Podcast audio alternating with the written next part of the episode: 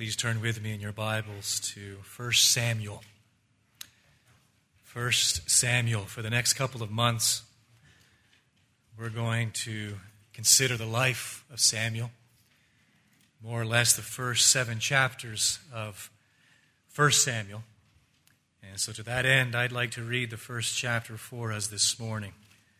And so, following along in God's Word, 1 Samuel chapter 1, verse 1 there was a certain man of Ramathaim Zophim of the hill country of Ephraim, whose name was Elkanah, the son of Jeroham, son of Elihu, son of Tohu, son of Zuph, an Ephrathite.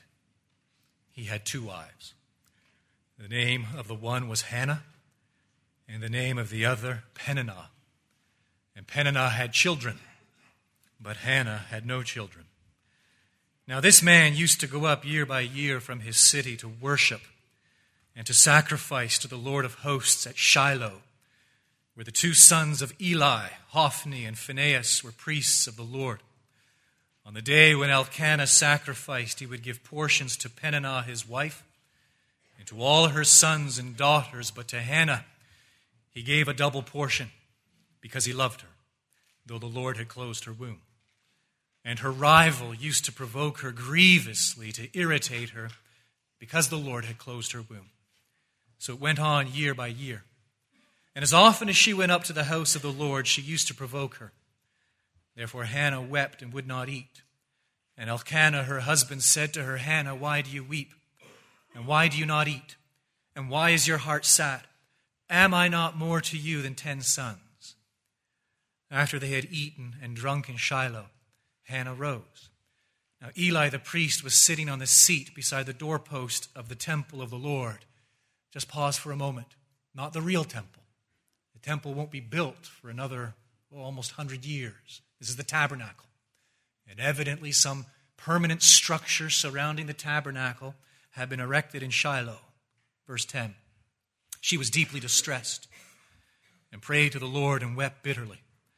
And she vowed a vow and said, O Lord of hosts, if you will indeed look on the affliction of your servant and remember me and not forget your servant, but will give to your servant a son, then I will give him to the Lord all the days of his life, and no razor shall touch his head. That's the Nazarite vow. Remember Samson. That's what Hannah is pledging here to devote her son to the Lord according to the Nazarite vow. Verse 12. As she continued praying before the Lord, Eli observed her mouth. Hannah was speaking in her heart, only her lips moved, and her voice was not heard. Therefore, Eli took her to be a drunken woman. And Eli said to her, How long will you go on being drunk? Put away your wine from you. But Hannah answered, No, my Lord, I am a woman troubled in spirit. I have drunk neither wine nor strong drink but I have been pouring out my soul before the Lord. Do not regard your servant as a worthless woman. For all along I have been speaking out of my great anxiety and vexation. Then Eli answered, Go in peace. And the God of Israel grant your petition that you have made to him. And she said, Let your servant find favor in your eyes.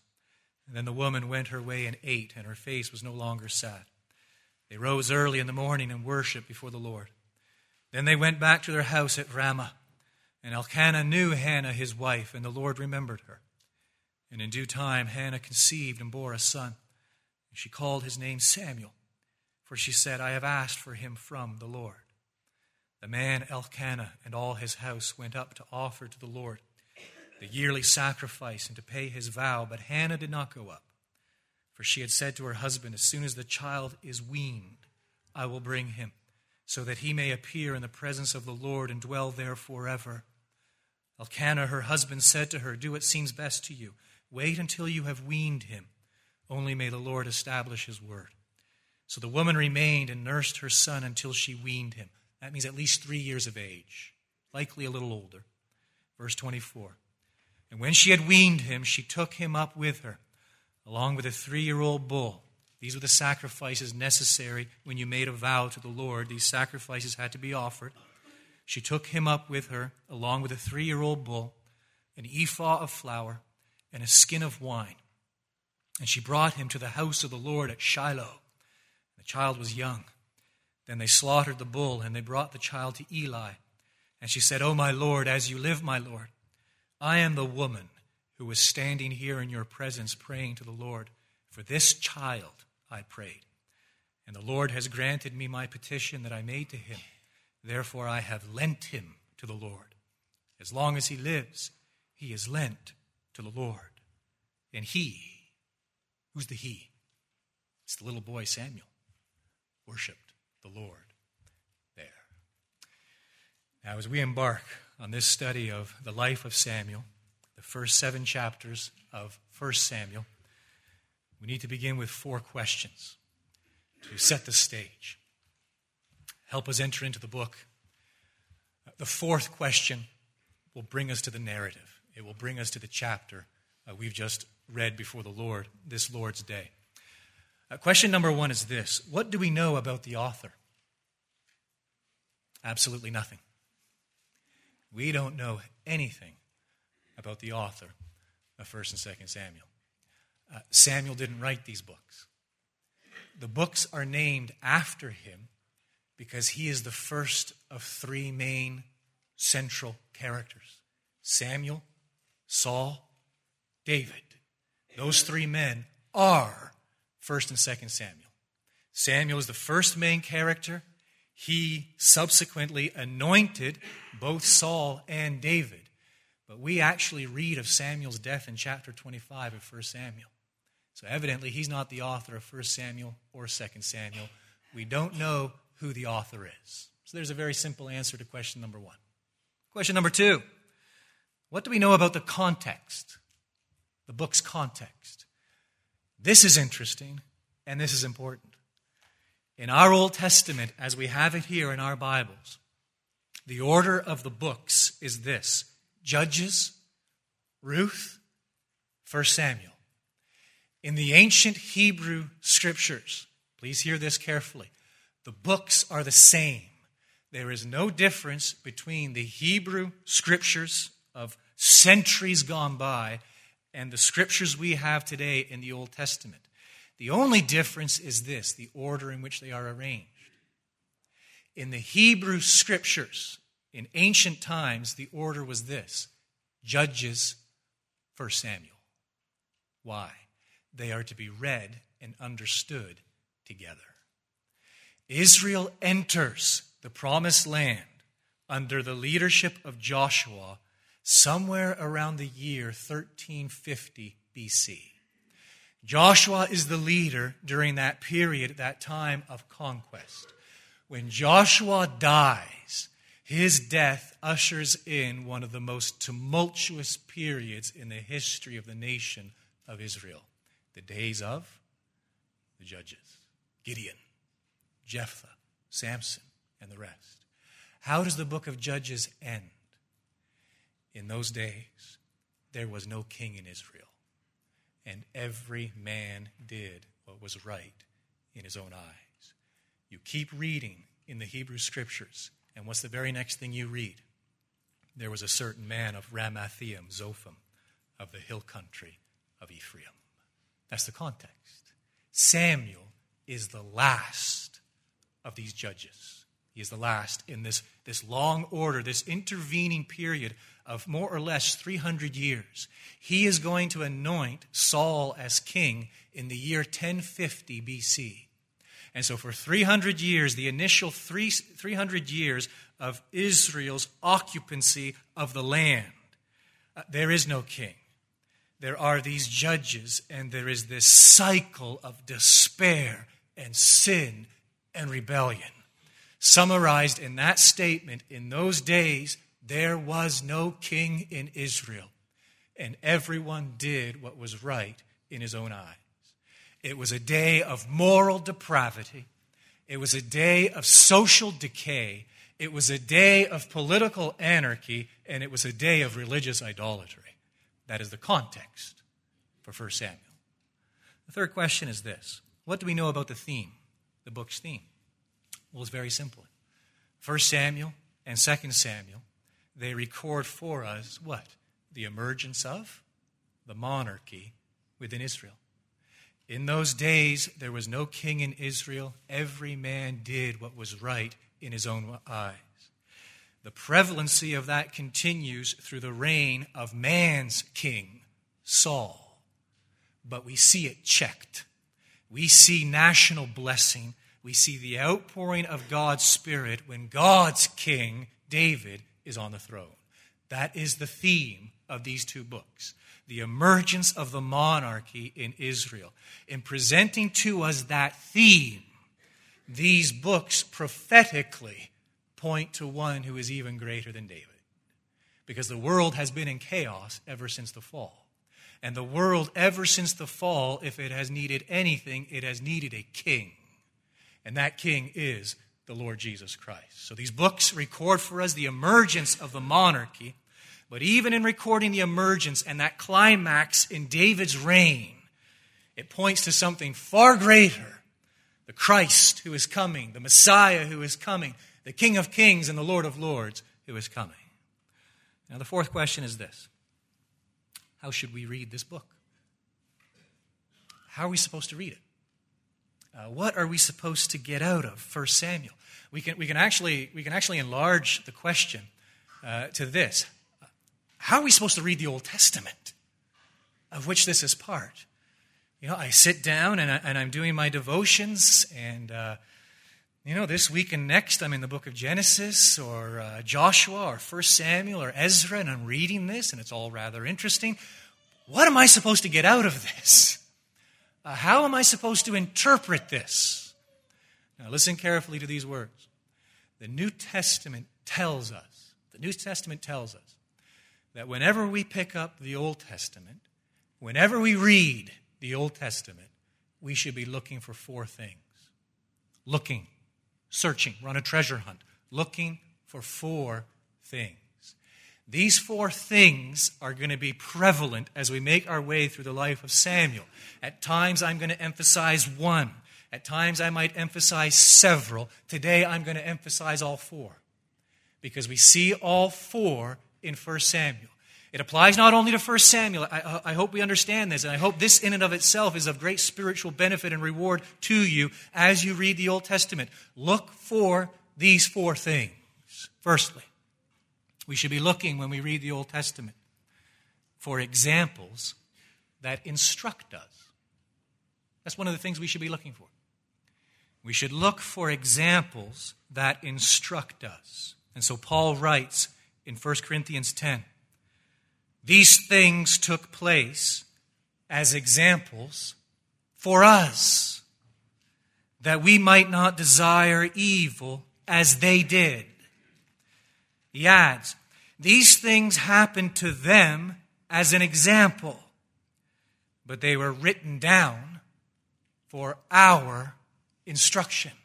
What's he talking about? He's referring to Israel's wandering in the wilderness. And he's referring to the immorality and the idolatry into which Israel fell during that period in its history. And Paul is saying, look, yes, those are historical events. Yes, they really happened. But get this they were actually written down for us, they were penned for our instruction that we can look at the example of the nation of Israel and not desire evil as they desired. And that principle holds true for the entire Old Testament. Whenever we pick up the Old Testament, Genesis to Malachi, we should be looking for examples that instruct us. And we find these examples in 1 Samuel chapter 1. There are four. Actually, there are more. I'm only going to stress four. First, in 1 Samuel chapter 1, we see the example of a resolute faith. Look at the third verse. Now, this man, that's Elkanah, used to go up year by year from his city to worship and to sacrifice to the Lord of hosts at Shiloh, where the two sons of Eli, Hophni and Phinehas, were priests of the Lord. Where did he go? Shiloh. Shiloh is located 15, 20 miles north of Jerusalem. Ramah, Elkanah's town, is located, I think, maybe about five miles north of Jerusalem. Shiloh, another 10, 15 miles north of Ramah. And Elkanah used to go to Shiloh. Why? The tabernacle has been there since the days of Joshua. It is the place of God's dwelling among his people. That's where he goes. When does he go? The text tells us year by year, annually. Why? Because according to the law, all adult males had to appear, they were required to appear at the tabernacle to celebrate certain annual feasts. Why does he go? He used to go up year by year from his city to do what? Why? To worship and to sacrifice. Notice this next phrase to the Lord. That's Yahweh, Jehovah. To the Lord of hosts. What's the context, brothers and sisters? It is the book of Judges. In those days, there was no king in Israel. Every man did what was right in his own eyes, not Elkanah. Year by year, annually, as required under the law, he went up to Shiloh, the tabernacle, and he went for one determined purpose to sacrifice and to worship the Lord of hosts. Now, the, the, the, author, whoever he was of this book, really drives this point home, this example of a resolute faith. He does so by the, by the final detail he includes toward the end of verse 3, where, that is at Shiloh, where the two sons of Eli, Hophni and Phinehas, were priests of the Lord. Well, that isn't so significant. Yes, it is in light of what's coming in chapter 2. Because in chapter 2, we're going to learn that these priests are worthless men. So please understand this. The situation in the nation of Israel is so deplorable, it is so despicable, chaos is so prevalent that even the priesthood itself is corrupt. And yet, in the midst of the chaos, Elkanah, this man, used to go up year by year from his city to worship and to sacrifice to the Lord of hosts at Shiloh. That's an example for our instruction. That is an example for us to follow. Let me state it to you clearly by way of a question. As we live in days that, in many respects, are not all that different from Elkanah's days, will we conform to the chaos or will we worship the Lord of hosts? There's an example to follow, right? An example to emulate. The example of a resolute faith. Let me give you a second example that instructs us. We see in this chapter the example of a disastrous choice. Elkanah is a godly man, but Elkanah is not a perfect man. Look at what we read in verse 2. He had two wives, right there follows in the sin of his forefathers. Abraham made this mistake, Jacob made this mistake. After Elkanah, David himself is going to make this mistake. Solomon's going to take it to a whole new level. He had two wives. The name of the one was Hannah, and the name of the other, Peninnah. And Peninnah had children, but Hannah had no children, down to verse 6. And her rival used to provoke her grievously. That is, Peninnah used to provoke Hannah grievously to irritate her because the Lord had closed her womb. We see the example of a disastrous choice. Very significant, very significant that in the second verse of the two women, who is mentioned first? Hannah. Why? Because Hannah is his first wife. And so Elkanah, young man, finds, finds a, a bride. He's in love with her and they marry. Several years into the marriage, one of the worst conceivable things happens for them, especially in that day and age. Uh, Hannah can't bear children. Uh, Hannah is, is barren. They're unable to conceive. At that moment, Elkanah is faced with a choice, and he blows it. He blows it. Pragmatism perhaps got the better of him. Expediency perhaps got the better of him. But what does he do? he takes a second wife. Why? He needs sons. His sons are his posterity. And so he marries Peninnah. What happens? Here you have this home. On the one hand, you have Hannah, who is, who is gripped, who is consumed with her inability to conceive. On the other hand, you have Peninnah, who is consumed with her inability to win her husband's affection. Each wants what the other has. And Elkanah is stuck there right in the middle. Brothers and sisters, that is an example that instructs us. Uh, we don't go in for polygamy today, praise God, but it instructs us in many other ways, does it not? Let me give you a couple of examples. First is this a sin against God's design. Christian, this applies to us. A sin against God's design always has consequences. At the very least, guilt and grief. A sin against God's design always has consequences. The second lesson is this when we disobey God's will for pragmatic reasons, in other words, when we disobey what God reveals, when we disobey, ignore what we know God wants, expects of us, in order to get out of a difficult situation, which is what Elkanah does in taking Peninnah for a wife. And so, when for expediency's sake, because the affliction is heavy, the burden is more than we can bear, we see a way of escape, but that escape involves disobeying what God has revealed in His Word. I will guarantee you, we will bring nothing upon ourselves but additional trouble and difficulty and affliction and grief and sorrow. That's an example, isn't it? That is an example in this text that instructs us. Let me give you a third one. We see in this chapter the example of a tender husband. Verse 5. But to Hannah, so they're at Shiloh making their sacrifices, and from this sacrifice, Elkanah gives the portion to Peninnah and her children. But there's a contrast in verse 5. To Hannah, he gave a double portion because he loved her, though the Lord had closed her womb. Verse 8 And Elkanah, her husband, said to her, Hannah, why do you weep? She's distraught, right? And why do you not eat? And why is your heart sad? Am I not more to you? My love, my affection.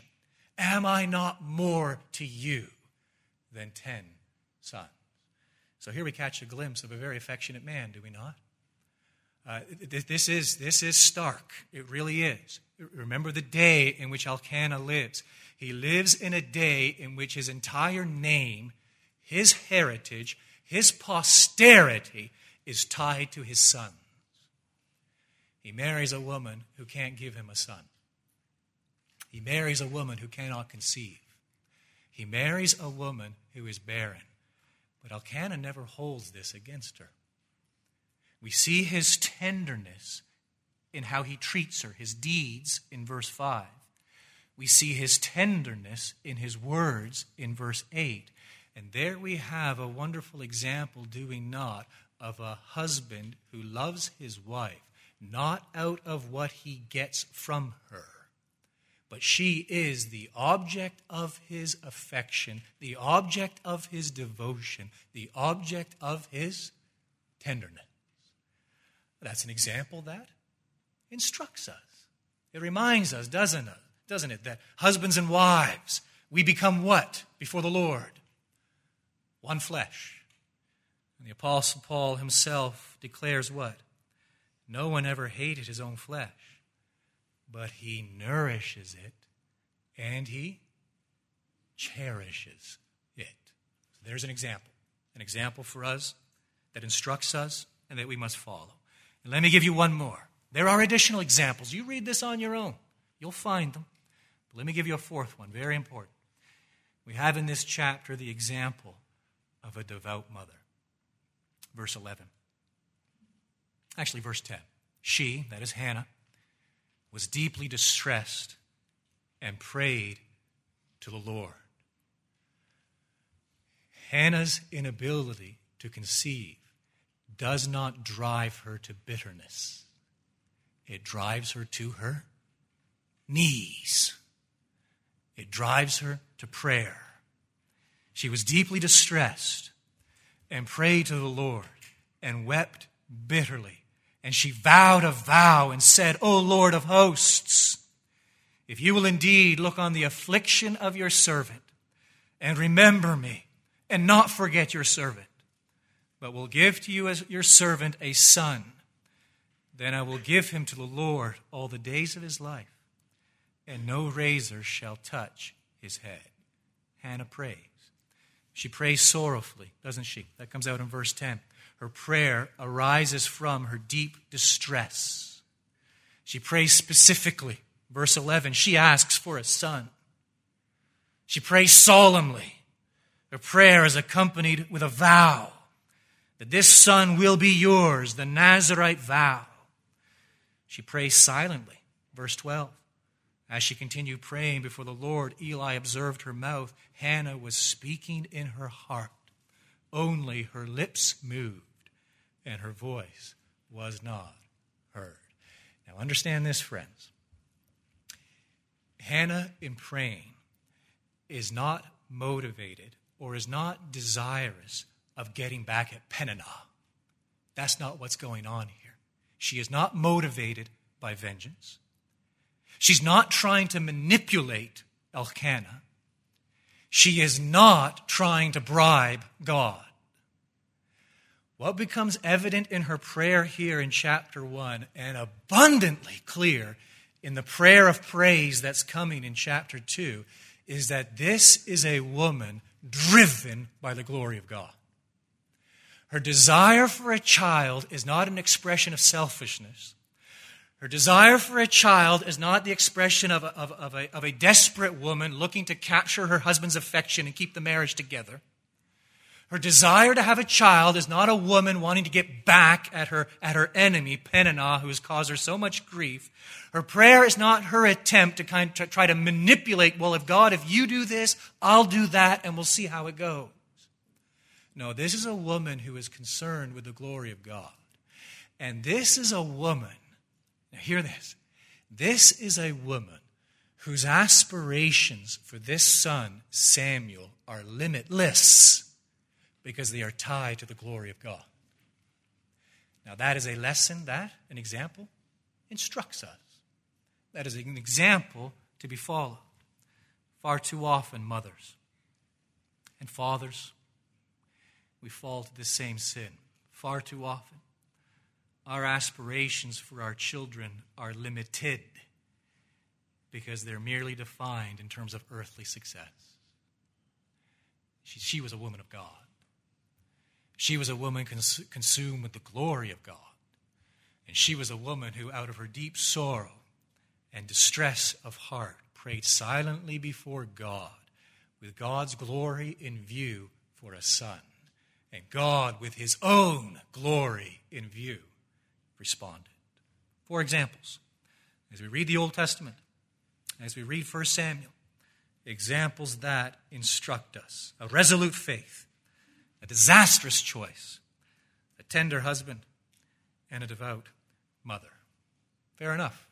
Secondly, when we turn to the Old Testament and we make our way through 1 Samuel chapter 1, which is our, our text this day, we should be looking for truths that not only instruct us, we should look for truths that encourage us. Where do I get that from? Listen to what Paul says in Romans 15. Whatever was written in former days, that's the Old Testament, Whatever was written in former days was written for our instruction, that through endurance and through the encouragement of the Scriptures, we might have hope. So when I pick up the Old Testament, I turn to the book of Joel. When I pick up the Old Testament and read Haggai, or I read 1st and 2nd Chronicles, or I read the book of Job, or I read 1st Samuel, I am to be searching, I am to be looking for truths. Yes, truths that instruct me by way of example, but secondly, truths that instruct me by way of encouragement. Because as I read the Old Testament, I see my God in action. I see the wondrous work, his wondrous works of providence. I see his governance over all things. I behold his faithfulness to his promises. And as I see my God in action, as I see his plan of redemption unfolding, these truths concerning the very nature of God and the work of God, I take them to heart. They strengthen me. They enable me to endure and they enlarge my. And so we just read 1 Samuel. What do we see here? What truths do we find here that encourage us? Well, I find four. Keep this nice and even. Four. I actually find more, but I'm going to limit it to four. First is this we see the truth that God is the Lord of hosts. Verse 3. Now, this man used to go up year by year from his city to worship and to sacrifice to the Lord of hosts. Verse 11. Now it's Hannah praying. She vowed a vow and said, O Lord of hosts. What's, what's, what's, the, what's the big deal? It's the first time this title is mentioned in Scripture. That's a big deal. It's a huge deal. The Lord of hosts. What's the context? It's the days of the judges. What are those days marked by?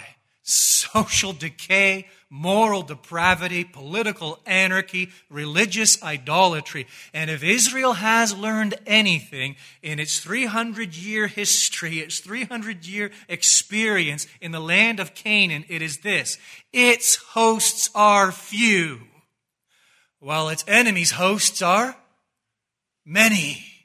Amorites, Ammonites, Moabites, Philistines, and the list goes on and on and on. They are surrounded, overrun time and time again by their enemy. And Elkanah knows this to be true. Hannah knows this to be true. Their God is the Lord of hosts, the heavenly hosts and the earthly hosts.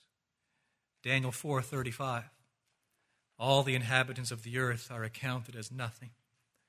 And he does according to his will among the host of heaven and the inhabitants of the earth.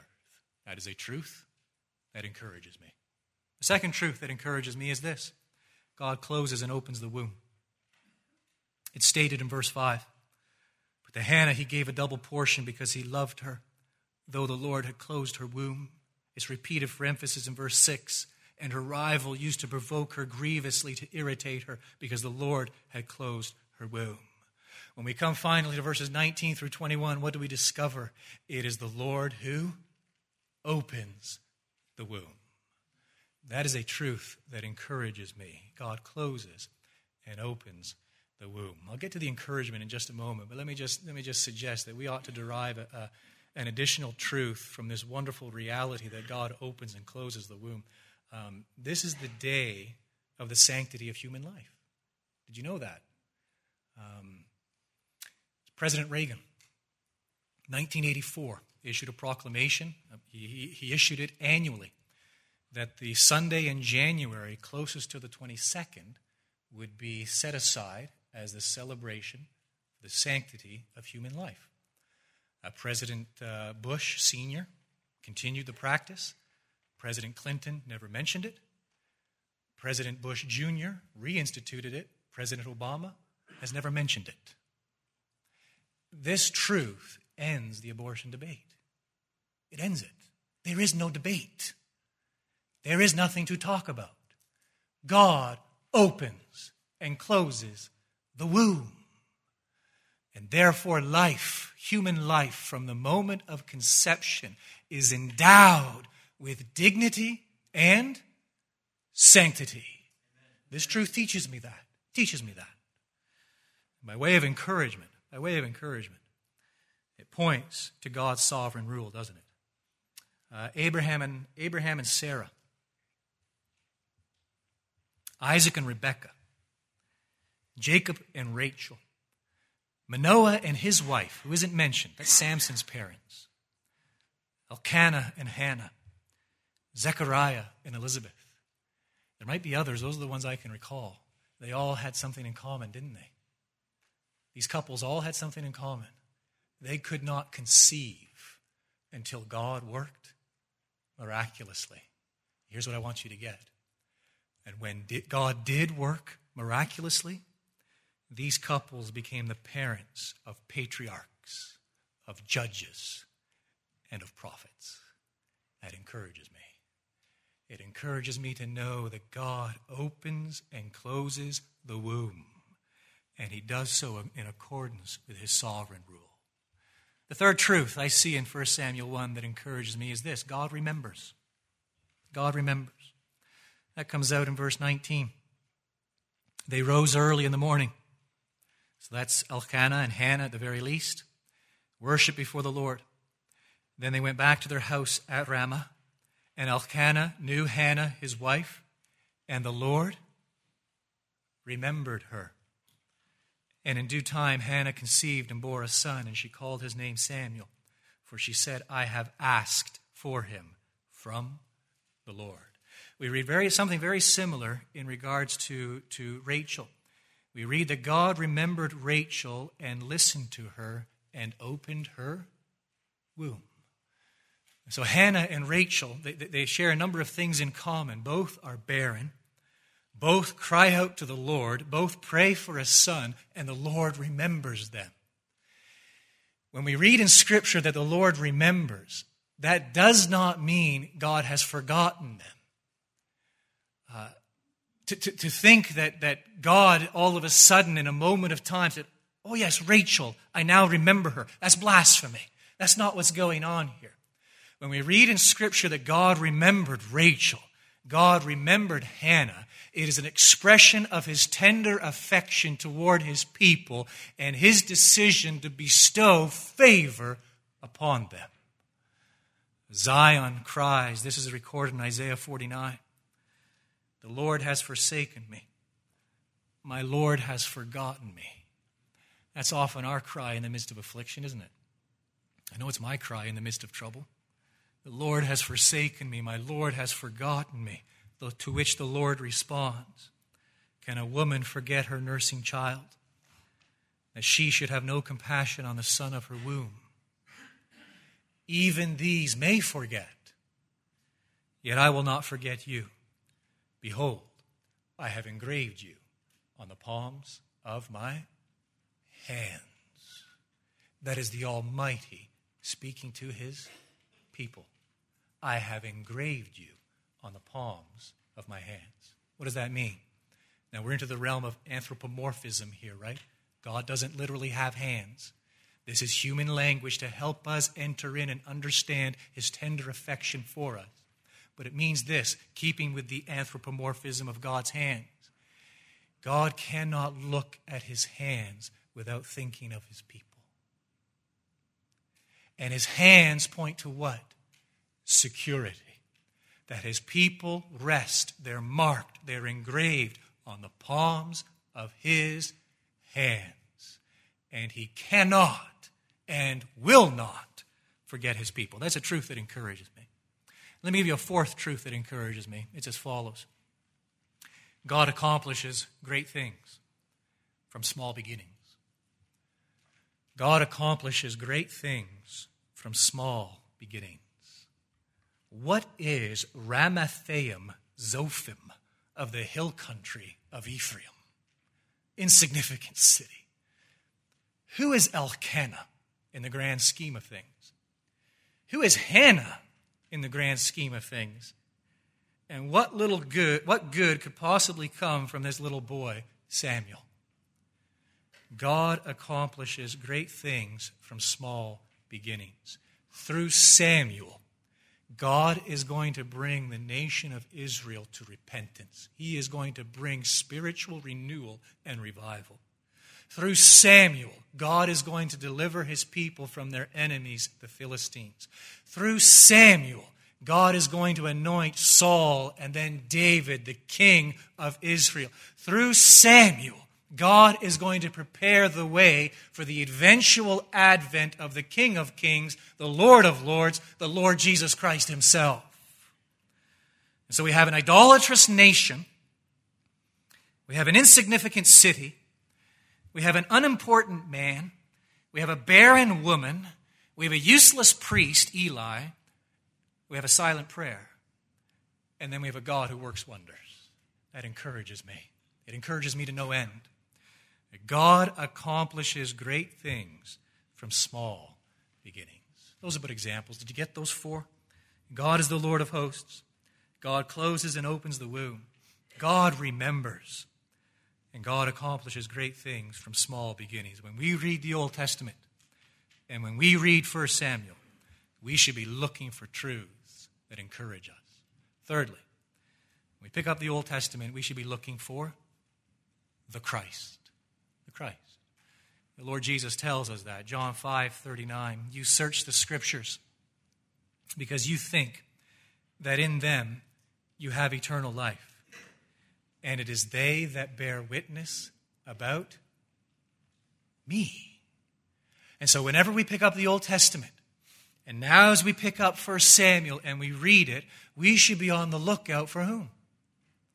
The Lord Jesus Christ. The theme of the Old Testament is Christ. There isn't a page in the Old Testament we can't find Christ. What was the story of Jonah and the whale all about? What does Christ say? As Jonah was three days and three nights in the belly of the great fish, so too the Son of Man shall be three days and three nights in the belly of the earth. What was the story? That the story about Moses and the remember that serpent in the wilderness. God sends those serpents to to, to plague the Israelites because of their sin and idolatry. And then that brass serpent is erected that people could look at and be healed. What was that all about? What does the Lord Jesus say? As the, Moses lifted up the serpent in the wilderness, even so the Son of Man must be lifted up, that all who believe on him will have eternal life. Everything in the Old Testament has the same theme, the same subject, the same object. It is the Lord Jesus Christ. 1 Samuel 1 is no different. We read these 28 verses, and we should be looking for Christ. And we find him, don't we? We find him in this miraculous birth. Isaac's birth was miraculous. Jacob's birth was miraculous. Joseph's birth was miraculous. Samson's birth was miraculous. Now Samuel's birth is miraculous. Why? They are there in order to create a sense of anticipation.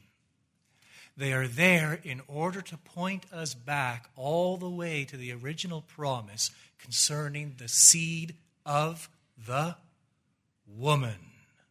They are there to point us, to create in us this sense of urgency, this sense of expectancy that God has promised and here we have instances of it, but just, just this foreshadowing of it. God has promised to intervene in the history of humanity. God has promised to come down and walk among men. God has promised to redeem us and save us through the seed of the woman.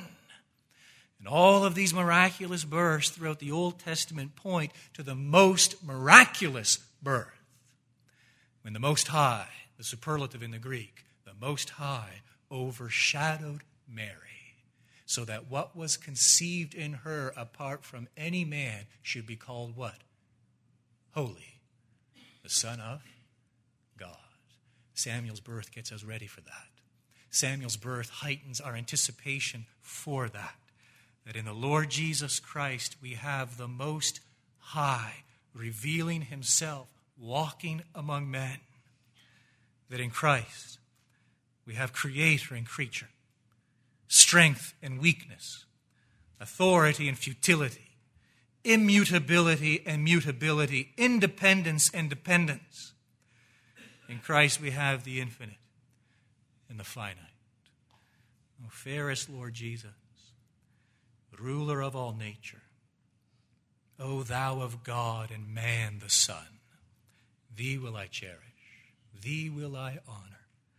Thou, my soul's glory, joy, and crown. The Old Testament gets us ready for him.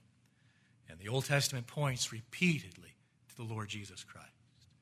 And now, fourthly, as we turn to 1 Samuel, we should be looking for what? The gospel.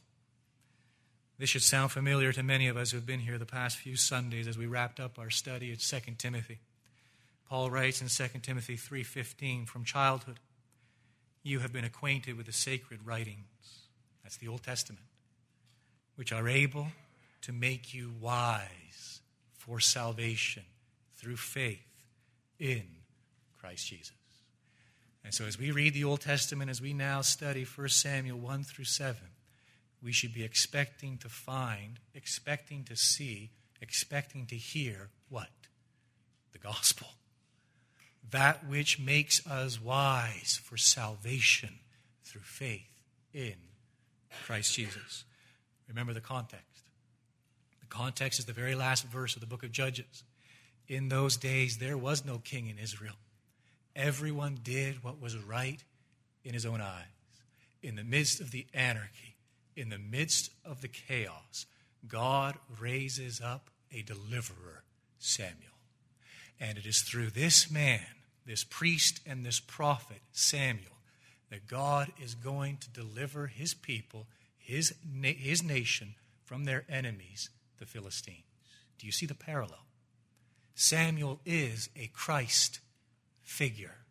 That just as Samuel was raised up by God to deliver Israel from their enemies, the Philistines, so too God has sent his Son, the Lord Jesus Christ, to deliver his people from their enemies. And as we think of the cross, and as we think of the gospel, we behold our great deliverer hanging there, do we not? And as we think of his deliverance of us from sin, we celebrate the fact that firstly, he became sin for us. That at Calvary's cross, God imputed to the Lord Jesus Christ, he reckoned to Christ our sin. He, he wasn't stained with our sin. No, he bore the guilt of our sin. And we behold him there and understand, secondly, that at Calvary's cross, he bore the penalty for our sin. And so God condemned him so that we might be justified. God punished him so that we might be pardoned. God wounded him so that we might be healed. God cursed him so that we might be blessed. God forsook him so that we might be accepted. God judged him so that we might be delivered. Or as one of the old authors put it, mine is the sin, but thine the righteousness. Mine is the guilt, but thine the cleansing blood. Here is my robe, my refuge, and my peace. Thy blood, thy righteousness, O Lord my God. Our Heavenly Father, as we pause together now, we do pray your richest blessing upon all that we have considered, all that has been declared from your word. We praise you for Christ's blood, by which we are redeemed, by which we are cleansed, by which we are forgiven. We praise you for Christ's righteousness, by which we are justified, by which we are clothed, by which we are accepted. His blood, His righteousness, O Lord our God. Accept the praise we bring in His most holy name. Amen.